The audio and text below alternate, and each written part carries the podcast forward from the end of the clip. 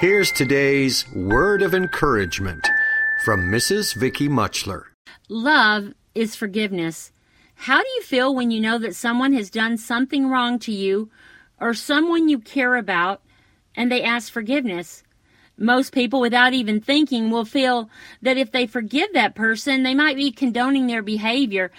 But that's far from the truth. Forgiveness is a tricky process. Forgiveness requires something that can't be found in a book or an outline. Forgiveness requires humility, respect, and a willingness to allow our hearts to open beyond our comprehension.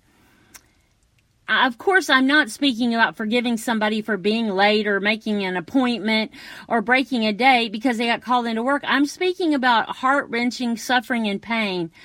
Ever had someone ask for forgiveness from you? You may be surprised that you needed to forgive them possibly as much as they needed to be forgiven. Hate and resentment hold a grip on our mind and our hearts. Bitterness will leave, replacing it with compassion and empathy for their journey as a person or a family member if we forgive. It's surprising how easily compassion can create a space for forgiveness. We all remember as children having to make our own children say they were sorry and then making them say it again like they meant it. Remember, forgiveness is a gift you give yourself. Mrs. Vicky Muchler is the wife of Pastor Mike Muchler of Grandview Baptist Church in Beaver Creek, Oregon, where they've ministered together for over 30 years.